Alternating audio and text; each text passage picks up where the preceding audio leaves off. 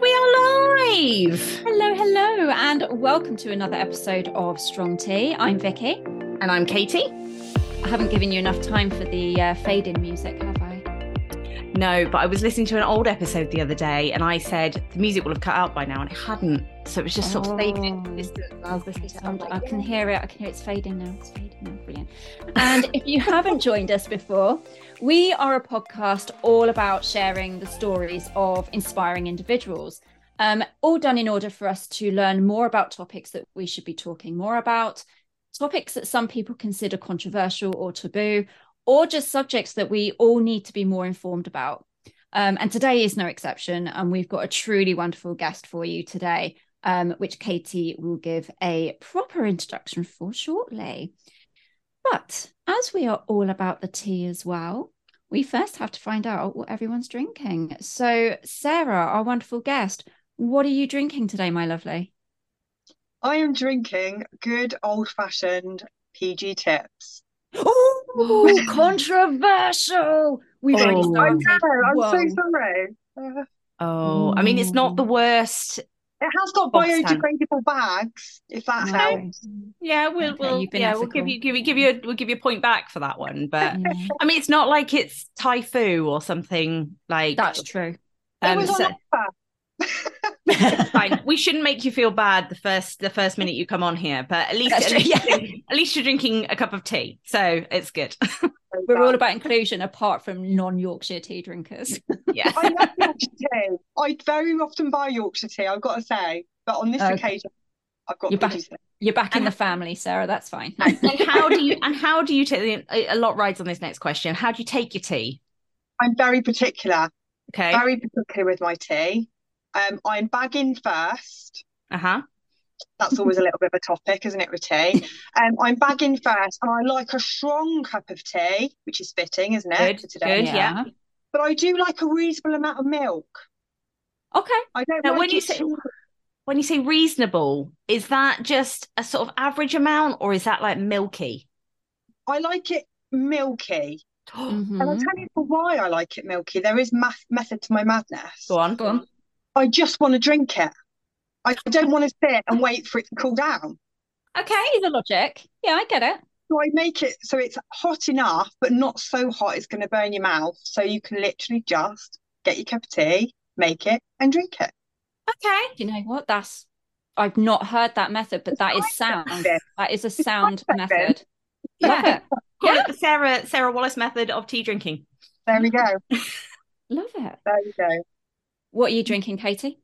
Well, I have gone for um a tea of the Wild Women Tea Club, and it's called Pick Me Up Cowboy, and it's for de-stress and balance. And I love I love these teas, and I'll tell you why because you know sometimes you get a tea bag and it's just like for digestion, and that's it. Mm. It doesn't give you much. This has got ta- what it tastes like. So it tastes like warm spice and it's naturally sweet. Best for hormonal support, mindfulness, anti-inflammatory, and focus.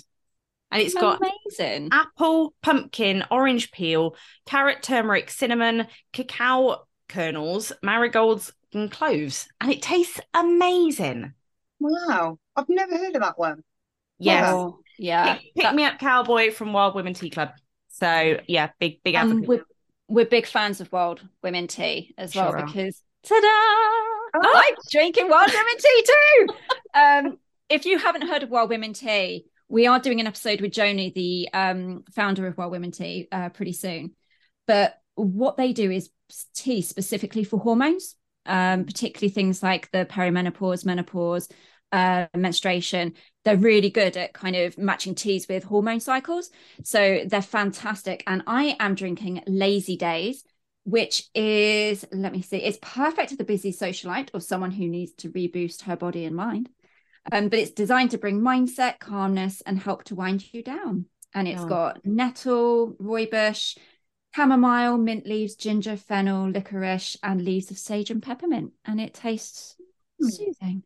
Nice, nice. What, what I will say is, I drank one of their teas last night for bed because they're renowned for having some sleepy teas, and they've got one called "Fly Me to the Moon," and I'd heard lots of good things about it. And I thought, you know, I'm going to try it before bed. I, girls, I can't tell you, I felt like I'd had a sleeping tablet. It was the best Wow. night's sleep I've had in about six months. And I know I was knackered, but my God, did I get a decent night's sleep from it? So, yeah, highly recommended. Brilliant. I'll write that down. Yeah. Yeah. Yeah. I, I'm Wow. like waving the flag for Wild Women Tea. I'm like, yes, get me some of that. I'm going to buy it in bulk next time. Just a big sack of the mix. Just no, never mind these like piddly little sachets where you can only get like five or six cups out. I'm like, come on. You guys poo pooed my PG tips so much? No, you Not are at all. entitled to your opinion, and the fact that you said you normally drink Yorkshire um, has sort of raked you back into the family. So, Thank like, you. I yeah, appreciate that. but uh, speaking of being welcome to the family, um, I get the wonderful job of introducing you, and I can't tell you, um, and I can't tell all our listeners just how chuffed we are to have you on the show today because. Um, Sarah Wallace used to live in Hereford, now lives all the way down in Exeter, sunny Exeter, Exeter, where she tells me have palm trees, which I'm a little bit jealous of. In up in here in Shropshire, where it's currently raining. Um, but Sarah is a fantastic mum to Ollie and Alfie, and she's going to talk a little bit more about her boys today and about her experiences. So I'm not going to waffle on and take on any more of your time, Sarah. So please, when you're ready, take it away and tell us your story. Well, like I said, my name's Sarah. I am uh, 44, nearly 45. It's a little bit uh, depressing. But anyway, um, and I've got two boys, Ollie and Alfie. Um, Ollie's actually 19 on Sunday, um, which I can't believe, like, he's at that age now. Um, and Alfie's 15 at the end of April. Um, Ollie has Down syndrome and Alfie has severe autism or ASD, as it's also known as.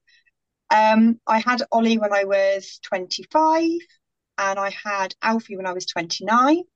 Um, and yeah, we have day-to-day challenges and there's lots of amazing and brilliant things that go on in life and there's lots of difficult and hard and uh, yeah, very challenging things that happen on a daily basis.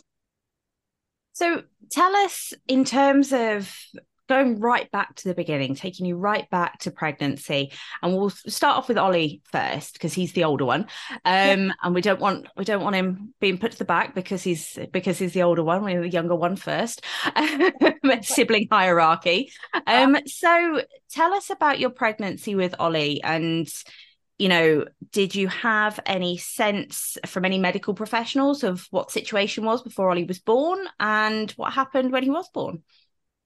So my pregnancy with Ollie was actually really, really good. I had a really good, very normal pregnancy, nothing particularly, you know, out of the ordinary. You know, I had, you know, aches and pains that you would normally get with a normal pregnancy, that nothing really stood out.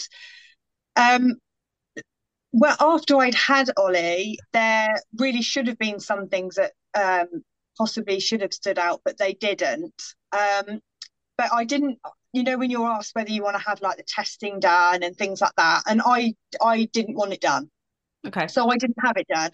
And my reasoning was that even if it came out that um, my child had Down syndrome, or potentially, because that's all they can really go on. It's ne- not never hundred percent, is it?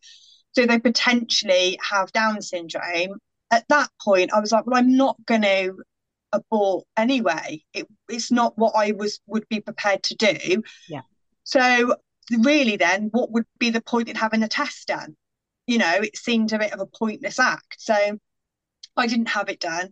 And actually, I'm really glad I didn't because had it have come back that Ollie had, you know, whatever percentage would have, you know, the test would have come back at, I'd have spent the rest of my pregnancy worrying, you Mm.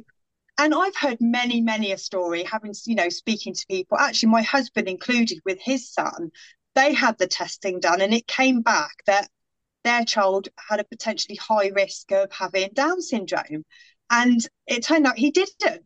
He didn't have Down syndrome at all. And that's quite, you know, this, I'd heard this sort of thing time and time again. So actually, I'm quite glad that I didn't have that test. And I, I've never regretted that. Um, the thing that prob- probably should have been picked up on that wasn't was that you know when you have your scans done and you have um, they look at the baby's heart, don't they? And they check to make sure that all the chambers are there. Mm. Um, well, they didn't pick up anything was wrong in that scan. And then after Ollie was born, one of the really common um, things that happen with people with Down syndrome is they can very often have heart issues.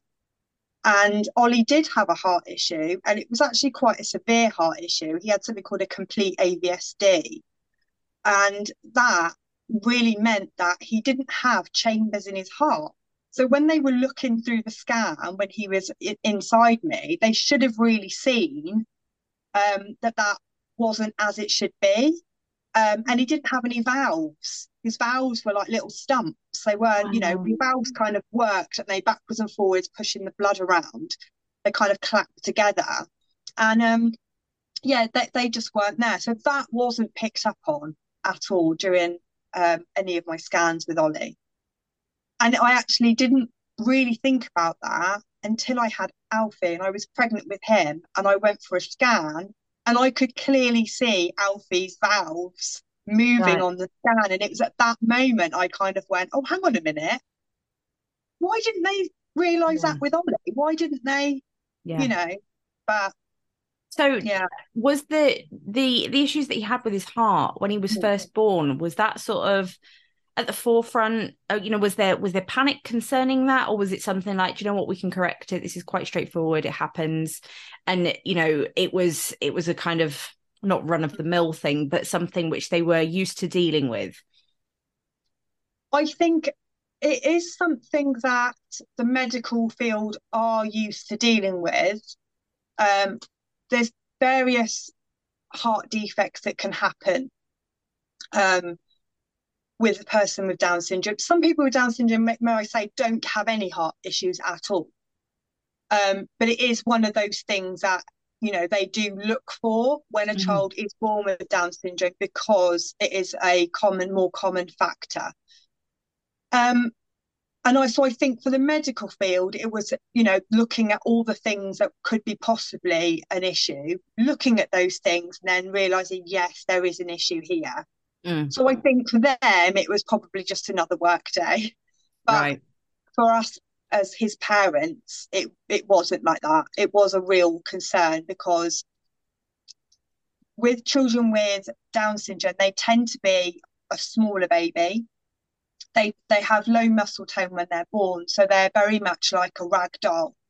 Um, And it's very hard when you've got a child as well who's got some kind of heart defect they need to be healthy enough to have the surgery. Yeah. So we had to wait about three months and get as much food and nutrients into Ollie as we possibly could to build his weight up a bit and get him stronger.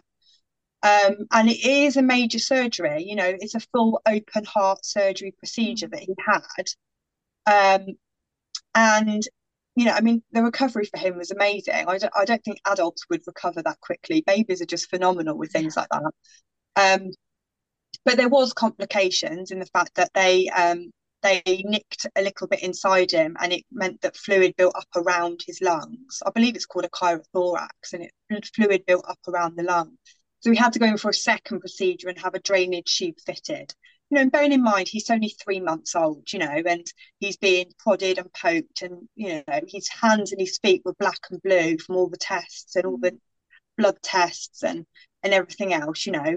Um, it, you know, it was not a nice time. You know, it was a really, it was a horrible time. Um, it was really stressful, but like I said, he recovered really, really quickly. It wasn't completely successful, the surgery, um, but it's managed with uh, medication and um, there for years and years there was potential that he would have to have further surgery but as yet that hasn't happened so that's good that's good now when we did our initial chat and we talked to you um, about ollie you mm-hmm. talked about your actual actual experience in the hospital on the day that he was born and yeah. how you were treated and spoken to mm-hmm. by medical professionals. Can you um, elaborate a little bit on that for our listeners? Because I think that's what you went through was shocking. Yeah. So um, when you have a baby, um, obviously the doctor comes around to, to do his rounds and they do all the kind of checks on your baby, do the hip checks, and you have to have, you know, your heel prick test and all that kind of jazz. So the doctor came round and he was doing all what he needed to do. And um, he just kind of said, oh, you know, quite flippantly, really, oh, you know, um, I think we need to um to, to do some more tests because, like, you know, we think there might be something, you know, wrong. And we were like, and he he went to kind of leave the room um, he was heading for the door, and we were like, "Hang on a minute, what, what, what do you mean? You know, what, what are you on about? What's, what's wrong?" And you know, we had to really press him. You know, and the, the my boy's dad really kind of pressed him, and he said, "Oh, um, you know, we think he's got Down syndrome." And it was just like, and he just went to leave again, and we were just like sat there, like thinking, "What? You know, what are you? What do you mean? You know?" There was no kind of it, and I think that's I think it is quite common in hospitals, to be honest. They are very medical, and with that, everything is quite clinical, the way things are approached. Mm. Um, I do have to say that a lot of the nurses there were really, really good. You know, they were really hmm. comforting and reassuring. And you know, when we when I first got told that information, my first thinking was it was just a feeling of guilt. It was feeling of like, well, I carried him it must be something I I did. I, I I've done this to him somehow. And I had an absolutely amazing nurse, and she was, she was absolutely brilliant. And she explained to me that actually Down syndrome is something that can happen to anybody, and it is something that happens at conception. It doesn't happen partway through your, um, you know, your um, what's word? Pregnancy. Yep. That's a word I'm God, flipping heck. Uh, 19 years later, still got baby brain. Um, yeah, it's, you know, it's not something that happens during pregnancy. It happens instantly, you know, mm. as soon as that baby is conceived. So, you know, once everything was explained to me, I did, you know, it did take a little while for those kind of feelings to dissipate, but they, but they did quite quickly. When once I kind of mm. fully understood then I was like, right, okay, you know, and I think when you have that news and you kind of wrap your head around it, you very quick because my love for Ollie and how I felt about him never changed. That you know that it didn't make any difference to me whatsoever. And then you just kind of realise that okay, well, he might really struggle then to be like a lawyer or a vet, but he may be really creative and he may be able and you just find a, you just you kind of just shift your thought pattern mm. and that's all you need to do it's yeah. really a matter of going right okay well he might find that really hard but to be honest even if he didn't have down syndrome he might have found that really hard anyway mm. do you know what yeah. i mean so but it is a matter of it's you just move the goalposts that's what it is think your mindset and how you're looking at it is truly inspirational. I think the way that you have managed that thinking and kind of looked at what could be real challenges and gone, you know what, I need to meet them by changing the way mm-hmm. that I approach it. Mm-hmm. Yeah. You know, it's not it's not about changing the goalpost. It's kind of right, okay, let's let's see how we get through it. But with that in mind, did you have any expectations, preconceptions, or about what it was going to be like to have a Down syndrome child? If I'm honest, no.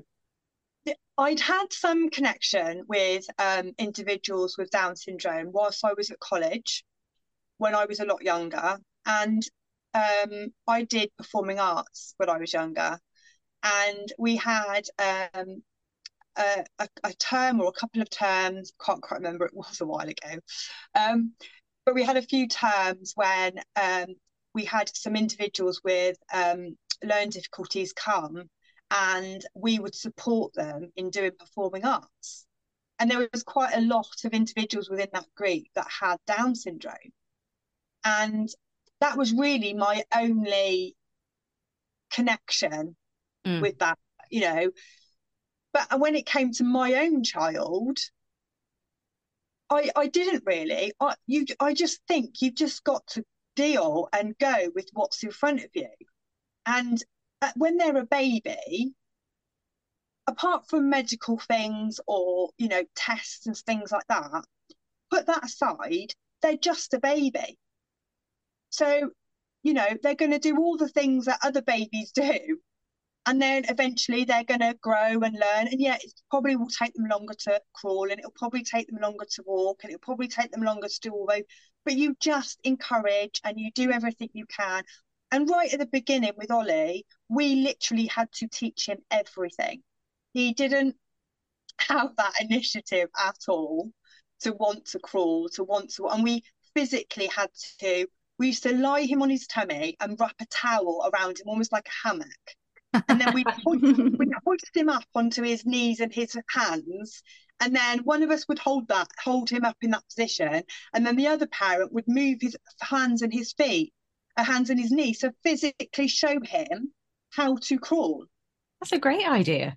And that we did that with every and then when he was walking we did the same thing. So we'd put the towel or the sheet or whatever we had around yeah. underneath his armpits and then hold hold it up taut so that he could stand and then the other person would move his feet. That's brilliant. And, you know that's literally everything in the beginning with ollie he had to be taught. He even had to be taught how to bite. Oh he didn't understand how to bite. So we had a, a really soft ball and we do it and then we give it to him and like help him to try and do it. So he'd learn because he had massive feeding issues when he was a, a, young child so that's why that was that was happening um mm. yeah literally everything he had to be physically taught how to do it almost sounds like everything you came across you found a solution for you didn't give up and that's you know yeah. th- that's the crux of it because as parents you don't want to give up yeah. Um, but I can see how a lot of people would just crumble and just go, I can't do this anymore. What have you found the biggest challenges are with having a Down syndrome child at whatever age that Ollie has been? I think Ollie's biggest challenge, anyway, is his communication skills.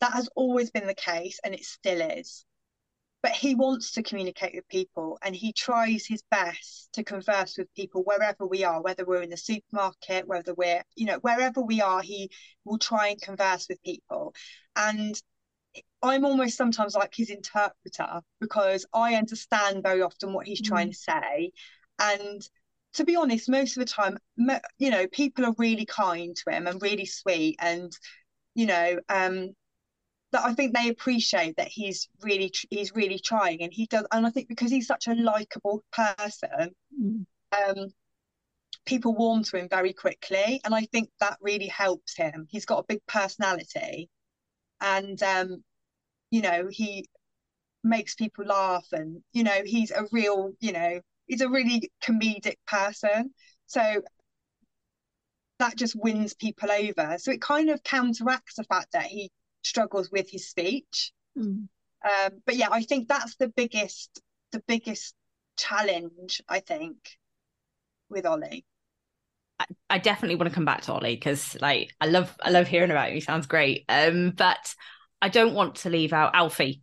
So mm. um, obviously an entirely different set of circumstances. So go back to the start and tell us a little bit more about Alfie and when the diagnosis came through and how that felt.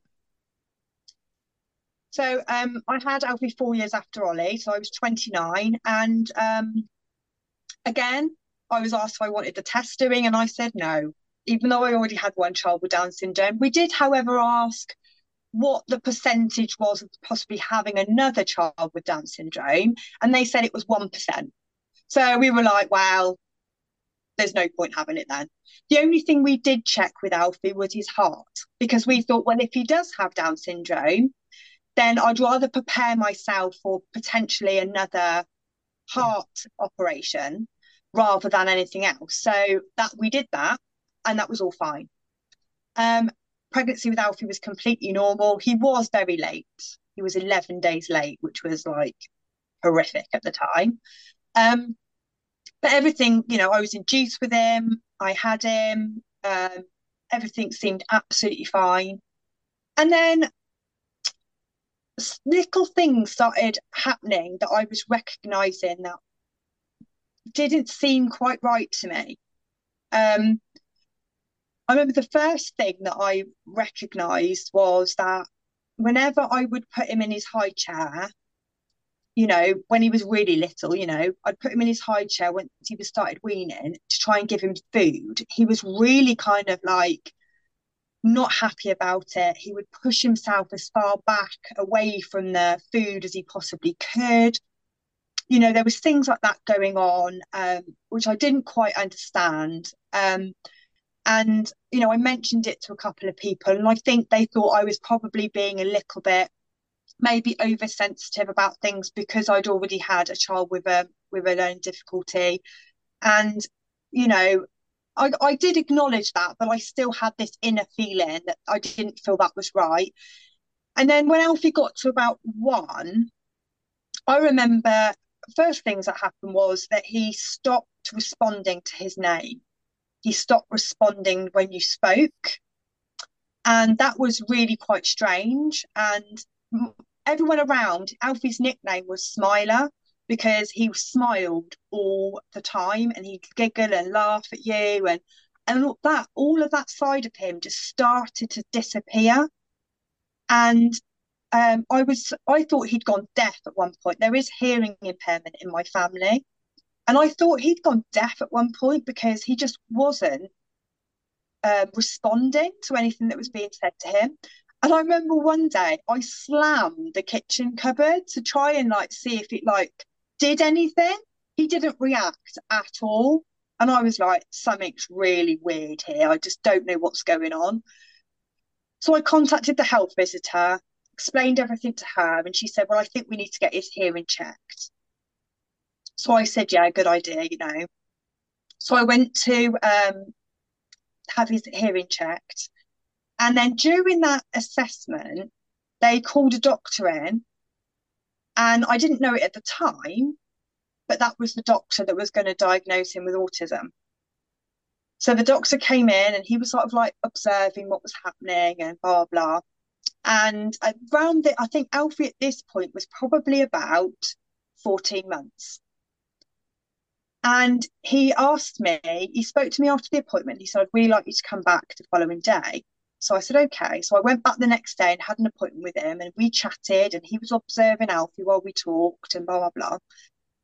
And he said to me, he said, I think we're, um, I think he's autistic. And I was just like, at first, I was like, right, okay, okay, fair enough.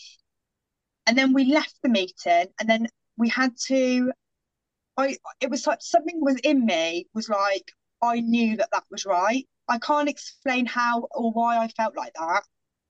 But I think because I had Ollie and because Ollie was very kind of like he loved people and he was waving and clapping and pointing and Alfie wasn't doing any of those things. Um, it just sat right with me that that was what he was saying was true.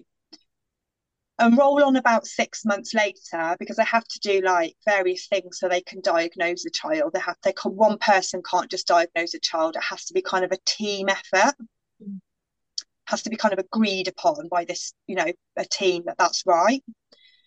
So i went back and um, i took alfie and then he told me that yes he's autistic. And even though i knew it it was absolutely heart-wrenching I can't even really explain the, how devastating it felt. And I remember going home and the boy's dad, I had to then relay the information to him. And I remember being in the living room and there was like a water beaker that Alfie had left on the floor, or the, yeah, I think it was on the floor. He'd left it there. And then I remember looking at it and I remember thinking, that was Alfie's before this. And it felt like Alfie had died. It really felt like Alfie had died, and I have this other child. And who is this child? Who are who is he? Like, I'm gonna have to the child I thought I had, bearing in mind I already had a child with special needs. So having another child with special needs when he was supposed to be my quote and I know people don't like this word, normal child, whatever normal means. But you know, that was my thinking. And then all of a sudden, it felt like that's not the case. So again, you have to wrap your head around that and you grieve. You grieve for the child you thought you had. And that is a process, and it's a long process, and it's a process that, you know, I think even sometimes now will trip me up, even though I'm fully accepting of Alfie and who he is and, you know, everything, you know, that he encompasses. I'm fully accepting of him as an individual and I love him very, very much. But there's times when you kind of think back at that and it, it, you know, it was really, really, really hard. It was a really hard mm. thing to go through. I can't can't even imagine what that was mm. like, almost feeling like you came home with a different child. In terms of, you know, the way you said you responded when you were told Ollie had Down syndrome and you were like, okay, it is what it is, you know, and it's, you know, we we moved we changed the goalposts and this might be this, this might be this. And it kind of felt like it was manageable. Being told you had a child with autism, did you find that a lot harder to get your head around in terms of right what comes next? What does this mean? Because for uh, for people that don't know can you tell us a little bit more about what autism autism is? Yeah so autism is a neurological disorder. So in effect their brain functions differently. So therefore that has a knock-on effect on their emotional state their learning capability um, everything. They're, you know, they can be quite um, resistant to things. It has, has a whole plethora of things that having, you know, a neurological disorder impacts. And it impacts everything. Um, but with ASD, ASD, autistic spectrum disorder, there is a spectrum. So for some people, the impact is a lot less. And right. they can manage and navigate things in in their world and in life a lot easier. Alfie has got severe ASD. So for him, he finds most things in life very, very challenging. And with also with um, ASD, you often get other traits. So a lot of people have heard of traits with when in connection with autism, and they call them comorbidity So for example, it's quite common for somebody with ASD to also have ADHD, also to have OCD, right. also have SPD, which is sensory processing disorder, to also have um, PDA, which is pathological demand avoidance. Alfie has all of those things, we believe. However, mm. because his autism is so severe, it's very hard to kind of pick out those individual traits and say, yes, he's got that. It's almost like baking a cake and you putting all the ingredients in and then trying to pick out the grains of sugar. It's very, very difficult to do that. Um, and with that, that also has other issues because then trying to get the right treatment and support programs for things when you haven't got official diagnosis for certain things, that's a whole other situation and a whole other issue with um, the way things work. But fundamentally, that's what autism is. It's a, a plethora of things, but it is a neurological disorder. So what? Whereas, I mean, that's that's a lot. It's a yeah, it's a lot. Sorry, I interrupted you then. I was just going to say, whereas um, Down syndrome is a chromosomal disorder. Uh, could you tell us a bit more about that? What um, people with Down syndrome um, have, what they experience? Yeah. So, first of all, there's actually three types of Down syndrome, which not many people are that aware of. Um, there's translocation Down syndrome, there's mosaic Down syndrome, and then there's trisomy 21. Trisomy 21 is mo- the most common. Uh, about 95% of people with Down syndrome will have trisomy 21. Um, and in effect, it, it, it means that the when when you when you have a baby, you get um, you eat, you get chromosomes from your mom, chromosomes from your dad. So you get pairs of chromosomes, and you get 46 altogether with people with trisomy 21, they have three of the 21 chromosome, hence the name trisomy 21. Right. So what that means is every single cell in their body, so every single cell that makes up their eye, that's eyes, that makes up their skin, that makes up their heart, liver, but every single cell has that additional chromosome. Right. So that means that, hmm. you know, when you've got somebody with Down syndrome, they obviously have genes from their mum, they have the gene their genetics from their dad, but they have this additional chromosome, which is why people with Down syndrome all look different, but they have the similarity in traits that other people will recognize. So, for example, eye shape. Very often they have like an almond shaped eye. The ears are very often lower set. There's a flatter back of the head. Um, they very often have a higher hairline and their hair can be finer, their eyelashes can be finer. Um, other things aren't so noticeable. There's um on the palm of their hand, the uh the there's a line that goes straight across the palm of the hand instead of a, a slant. Um, Oh. very often their toes, their big toe is slightly uh, there's a bigger gap between their big toe and their other toes. So there's there's various things that happen, but fundamentally with um, with Down syndrome, it's a learning difficulty. So Down syndrome is the name of the of the of the condition of the you know of the disability, but a learning difficulty is really is the most prominent um, thing to come from it, and um, that varies from person to person. So for some people like Ollie, you know, he he's not a- academic at all. He really struggles with reading and writing and things like that. Um, and like I said earlier, he he struggles with communicating, although he can talk. He just struggles to make himself clear. Um, but for other people with Down syndrome, they can talk really well. You know, um, you look at the amazing George that's on CBBC. I don't know if you've Yeah. seen yeah. Yeah. amazing. You know, his speech is fantastic. You know, so there is a, there is a, you know a spectrum within that as well. Yeah. Um, and everybody is completely completely different. So obviously, let's let's take um as we're talking about Ollie, let's let's talk about Ollie and what it means for you as a mum. What what does it look like day to day being a mum to Ollie and what you have to do and how you handle it as well? I mean, Ollie's out, out of the two of them, Ollie's the easier child. um, and you know, but he still needs a lot of support. So he needs a lot of help to do and a lot of reminding how to do things, you know. Um, another thing with Down syndrome is that they can have quite um poor short-term memory.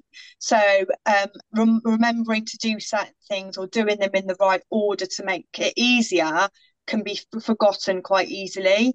So, you know, there's I find myself repeating myself to him most days about the same things over and over and over again. But you've got to remember as well, he is a teenager. So there's that element to it going as well. You know? Um, you've always got to factor in the teenager um, with these things. Um, but yeah, so um, so for example, in the morning, um, if Ollie's not awake already, I would go and wake him up. And then I would get his clothes ready. If I didn't get his clothes ready for him, he would literally pick out anything and put it on. He he he wouldn't care really. You know, it could be too small or inside out, and you know, labels hanging out everywhere. You know, he he wouldn't. He he's just got it on as far as he's concerned. So I lay all his clothes out in the right in an order that will work for him, all the right right around, and everything and then but he can dress himself so he'll do all that side of things. Sometimes he'll still put things on inside out. I don't know how he manages it but he does. So we normally we do have to rectify those things. Um but you know and he'll need he needs help to kind of make food. He can do bits with support um but even that he'll forget where like our plates are even though they've they're in the same place they've always been but he'll forget. Um but there's lots of things he he can do. He just needs the support to be able to do it. And he loves helping. He's great at helping. He just needs that little bit of support. So if I say to him, "Oh, can you just, you know, can you just hoover the floor for me?" He will do it. He just needs that little bit of help to get himself started. And then once he's done that, he's he's off and he can do it. Doesn't always do it great, granted. yeah, he's a teenager. These things happen. Um, that's quite normal for a teenager, isn't it? so yeah, those sort of things, you know, he can do it. He just needs the support to do it. Mm. So that's obviously time consuming. You Yeah. know, uh, it's not a matter in this house that I can just leave them to kind of their own devices and say, right, you know, you'll go make yourself a drink. I mean, he can. He'll pour himself a cup of milk or something, but that's really as far as that goes. He hasn't got the um, he hasn't kind of got the dexterity very well to open things. He's got quite poor fine motor skills, so he can't do buttons and zips, and he can't do his shoelaces up, and so all Mm. those things still, even though we practice it and we try, you know, we we plod on and we keep pushing for him to be able to do those things far more independently, but he does struggle, and I think there is a, you know, you've got to have aspirations, even no matter how small it is, you know, you can have an aspiration of like, Mm. all right, I'm going to teach him to be able to do a full zip up. He can pull it up, the zip, but he can't put the, you know, the bottom bit in fast Yes. enough. You can't do that. But if that's your goal, you know, you've got to keep pushing for it. And if he, he starts doing it, that's a win. That's a massive win. That's one more step of being a bit more independent. And I think that's what my life is really. It's all about the small wins, no matter how, you know, trivial they may seem to other people. They're not to me, they're huge. Oh, So t- tell us about tell us about Alfie then. Tell us about how um they differ as children and how I say children. I mean they're both I grown ups now, but um know. you know what does it look like on a day to day basis for Alfie? So Alfie is probably um he needs he needs a lot more support than Ollie does. Although in lots of ways he's more capable um than Ollie, which is a bizarre thing.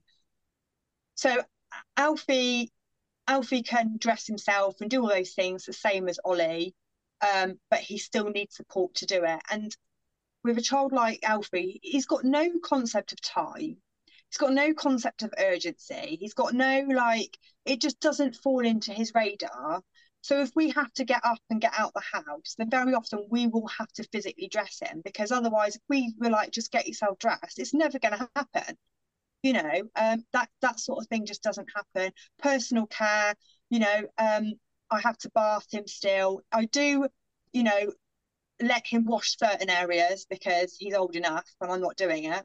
But you know, he needs reminding that what he needs to do. So does Ollie actually. Mhm. You know, I have to, you know, say like you need to wash your armpits now, you know, and I have to you have to literally be there for every single step of it to make sure that it is done and that they're doing it well enough because, you know, these things have to be done. Yeah. Um but yeah, I mean, there's there's lots of differences between Ollie and Alfie, and a lot of the things with Alfie is that he is more capable, but he just doesn't see the point. There's no need for Alfie, and Alfie mm. is very need based. So Right. if he doesn't see the need of doing something, he's not going to do it. Right. So even with his language skills, you know, he's classed as non-verbal because even though he has got some level of speech, but he's classed as non-verbal because he can't actually fully communicate like we are. He'll say like he needs a drink, he needs to go to the toilet, he needs, you know, he'll go biscuit if he wants a biscuit. That's literally it for Alfie. There's no Mm. communication in that sense. It's literally one word, kind of like saying what his need is. It's all about his need. And if he doesn't see the point in something or he has no need for it, Mm. it's irrelevant to his life. Completely irrelevant. Mm. It sounds like your parenting experience is completely unique um, in terms of basically having to parent two children two in two completely different ways. We've talked a lot about the boys, but how does it impact you and your mental health and you know having to I mean they're your children so you do it but Mm. caring 24 hours a day for your children how how does it feel and how does it you know impact your mental health Well, you know, I'd be lying if I say it didn't, you know, and I think anybody who's in a similar position to me will understand that it has, and everything in life has an impact, you know, and this is no different. Mm. And it definitely you know, I live in a house with an individual who has, who is very unpredictable in their behaviour. How Alfie can be highly aggressive. He bites, he kicks, he pinches. He's also six foot tall and weighs over 13 stone. Wow. So when he is upset, he makes it very known and he will hurt. So, you know, there's techniques and there's things that I do to try and minimize those things happening and help him stay regulated, which is highly important with people with autism. Because um, anxiety and anxiety related traits are high up there on why certain things or why they react in certain ways. So, because of that, I live in that kind of environment where you have to be on high alert. You have to be listening for what's going on. Even if Alfie's not in the same room, he's in, in, in his bedroom, for example, and you're downstairs making the tea, whatever. You always have to have one ear out on what's happening, listening to his sounds, listening to what what kind of noises he's making. Are they sound sound happy? Are they annoyed noises? And if they are noises that sound like he's getting aggravated, you have to intervene immediately. So it doesn't matter what you're doing, you have to stop what you're doing and you have to go to him and help him regulate. Because if you don't, that will escalate most likely. And then a massive meltdown will ensue. And then most likely you're going to get the brunt of that. So you have to kind of all the time be on that kind of high alert state and situation. Mm that leads to you having high levels of anxiety. So I never used to have anxiety or anything like that. And as the years have gone on, my anxiety has got worse and worse and worse. You know, and sometimes I really have to talk myself, you know, into that so it's fine. Like you're just feeling this way, it's fine, you'll be fine. I did it before coming on here, doing that yeah, you know, I can speak. I'm quite good at talking. It's kind of like, you know, what I do really. However, you still have that, you know, that internal angst. Yeah. Mm. You know, um, and I think that's the biggest thing for me. And the relentlessness. You know, being a parent's a thankless task anyway. We all know that, mm. you know. But it is it's the relentlessness and having children that should be at the stage when they're off out in the world mm. maybe working maybe at uni or college and with their friends and this is the point where most people would start having a life again and having that independence and maybe as an individual your children are old enough so you can pick up more hours at work and start earning that extra money maybe because you've you know all those kind of things they're not ha- they're not possible Mm-hmm. And it's kind of that endless, endless cycle of, you know, it's no different for me now than it was when they were toddlers. Mm. And that's a long time for it to yeah. be, you know, yeah, on that way. I was going to ask this a little later, um, but because you're talking about, you know, what life is like now, and you know what what should have happened, or not should, what could have happened. What do you see the future being for you, Alfie and Ollie? I think that's a hard one in some ways because a lot of it isn't a lot of it isn't down to just what I want for them. A lot of it will be down to what the system and the local authority will allow to happen for them. And that's a whole different kettle of fish altogether. Um, I think in an ideal world, I want both of my children to be in places where they are happy and settled and comfortable. And you have to be very realistic. And I'm a firm believer in I can love my kids as much as I, I, I do, and I will I want to wrap them up and keep them away from the world and keep them safe and all that. One day I'm not going to be here anymore, and they are. And you have to be pragmatic. You have to look at what is best for them, not what you want. Hmm. And what is going to be best for Ollie when he's quite a bit older, I think, to be honest, is that I would like him to possibly go and live in a supported living community because he would definitely need that support still. And live with like minded people, other people with learning difficulties, you know, so they can have a lovely life, camaraderie, you know, have the right people to support them. And then that way, Ollie can maybe have a little job, contribute, contribute, and just live a live a lovely life. You know, he's very capable of having relationships with people and friendships, and he deserves that, like everybody else does. Yeah. Um, Alfie's a bit of a different story. Um, Alfie's going to need a high level of support, and that's probably going to come for Alfie far sooner than it will for Ollie.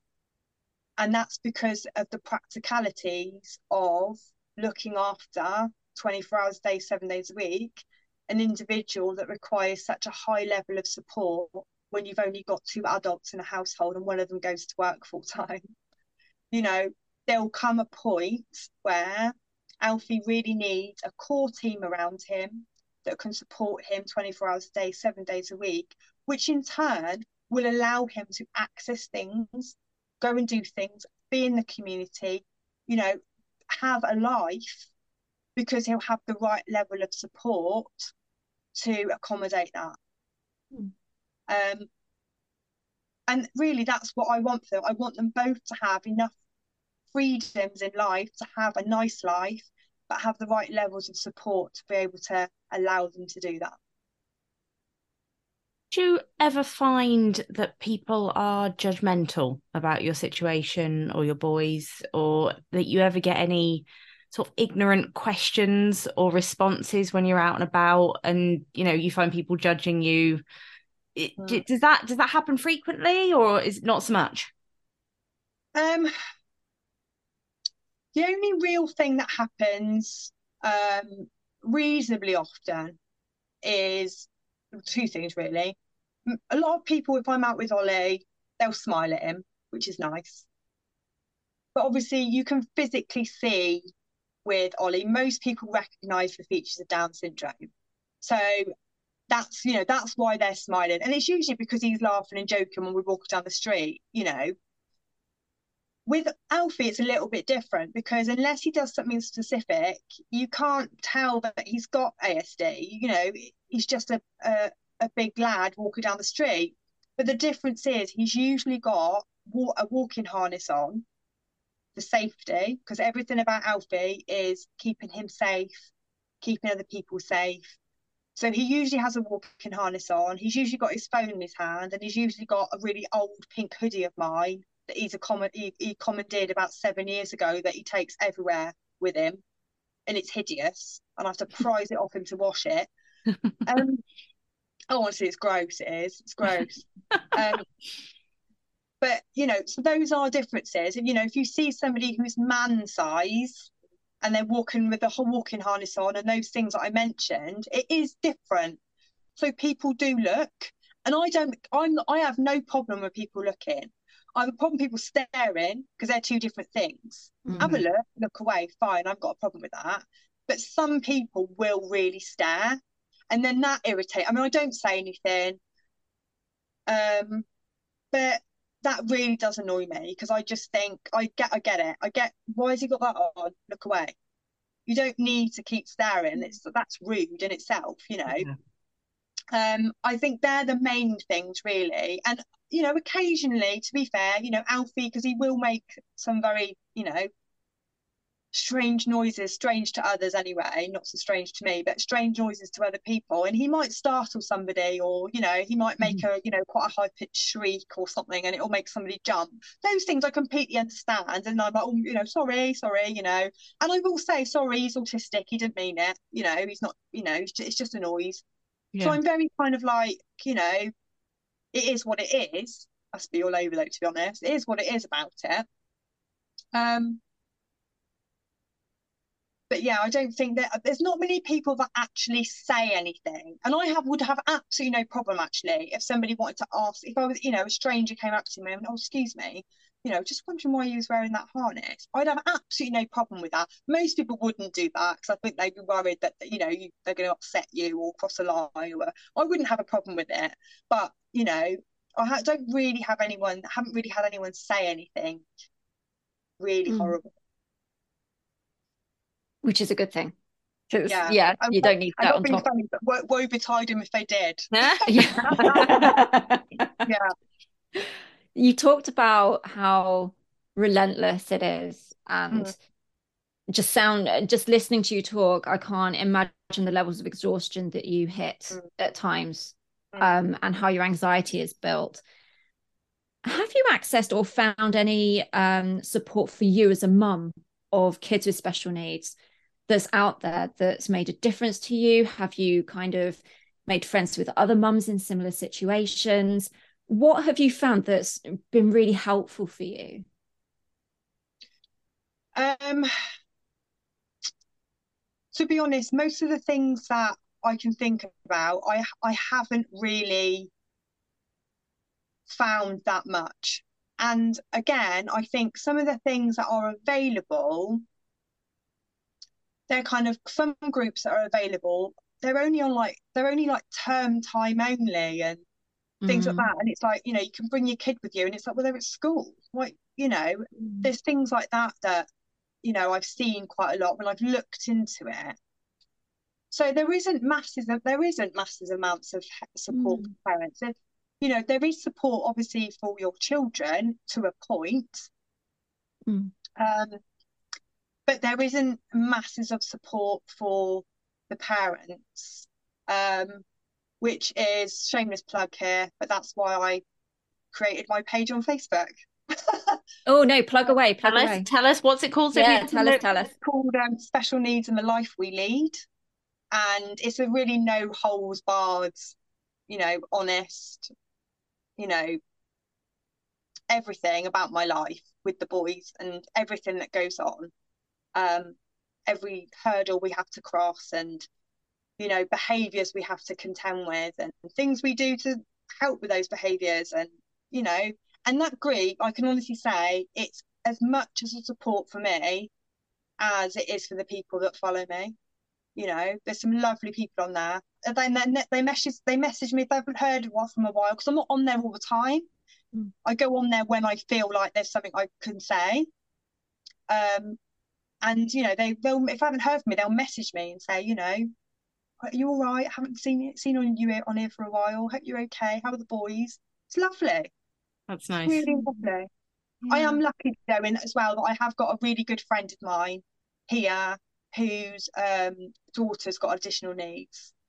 Um, and her mum's also got dementia and her mum lives with her. And so they, we've mm. got this kind of connection as well because mm. we have very like um, mm.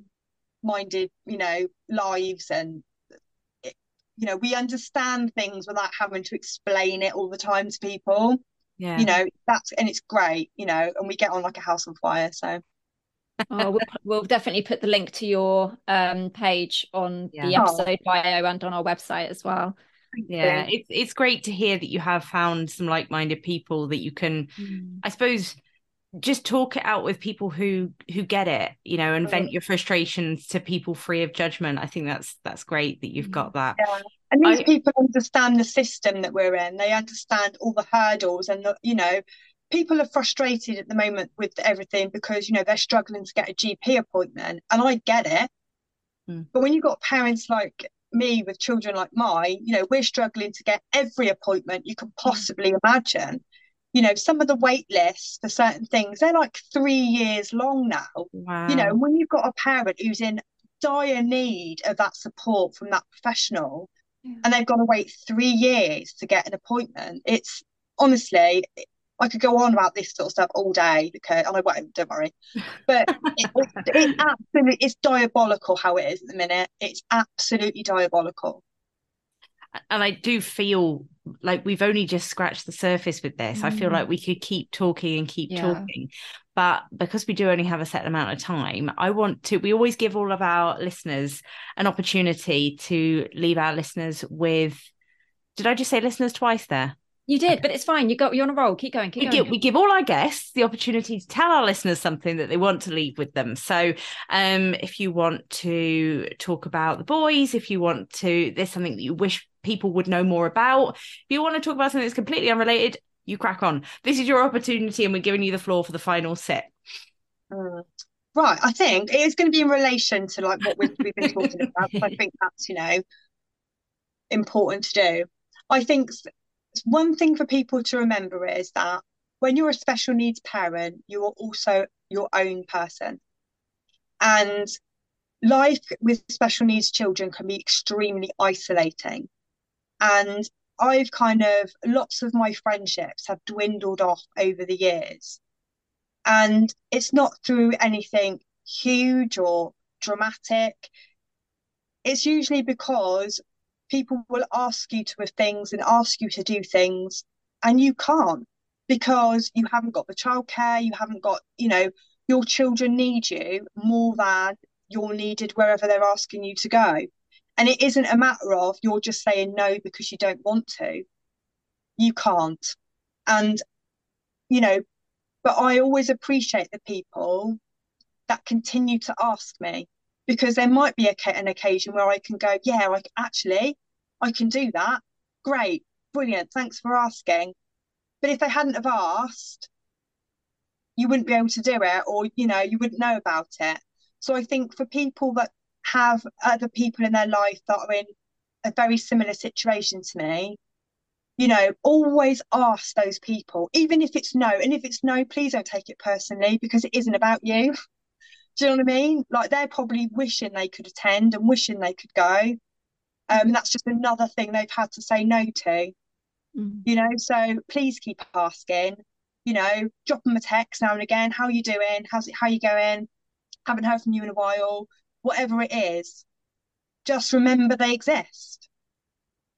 That's so that's powerful. Yeah, that's so powerful, and and understanding their situation yeah. you know remember they exist and just you know and actually even if you don't fully understand it that's okay just, just accept you know it. Yeah. just accept it just yeah. accept that this is how, what the situation they're in you don't need to know the ins and outs mm. the upside downs just respect that this is they obviously find this very difficult and you care enough to accept that and you mm. care enough to go that's fine maybe next time mm. yeah you know? Oh, Sarah, thank you so much. That I think that would, I mean, that touched me, but yeah. that's going to touch a lot of people out yeah. there. And I know this episode is going to be well received and and help others in yeah, similar situations sure. to yourself. So thank you for being just such a wonderful voice on this topic. Oh, oh you're welcome. Um, I'm just no, speaking my truth. Oh, it's it's been a pleasure. We we love authenticity and truth on on Strong Tea, and you brought it in abundance. So thank you so much. Thank you, thank you, ladies. And listeners, if you've enjoyed what you've heard, oh, you can get involved. You can go to oh, you, you can go to our supporters page. You can buy us a brew. You can buy us a coffee. You can buy us a prosecco. You can buy us whatever you like. Or a box um, of biscuits. Box of biscuits. Box of biscuits. Yeah. We will do a dunkability test live if that's what you want. Oh. We will do that for you. Not with PG um, tips though but not PG tips. Sorry, Sarah. Um, if you would like to support I'm wounded. I'm wounded. we'll make it up to you, mate. We'll send you some some brews through the post. if you would like to join us, we are also looking for guests. Um, always on the hunt for guests for unique topics, things that you want to share, things that you feel we need to learn more about send names, send details, or topics you want to hear more about. We're all about the learning experience and wanting to help you and ourselves learn more about these things. So that's it from us. It's uh, goodbye. going to Ronnie's again. It's goodbye from me. Bye from me. Thanks oh, everyone Thanks for everyone listening. for listening, and we'll see you again next time. Bye. Bye.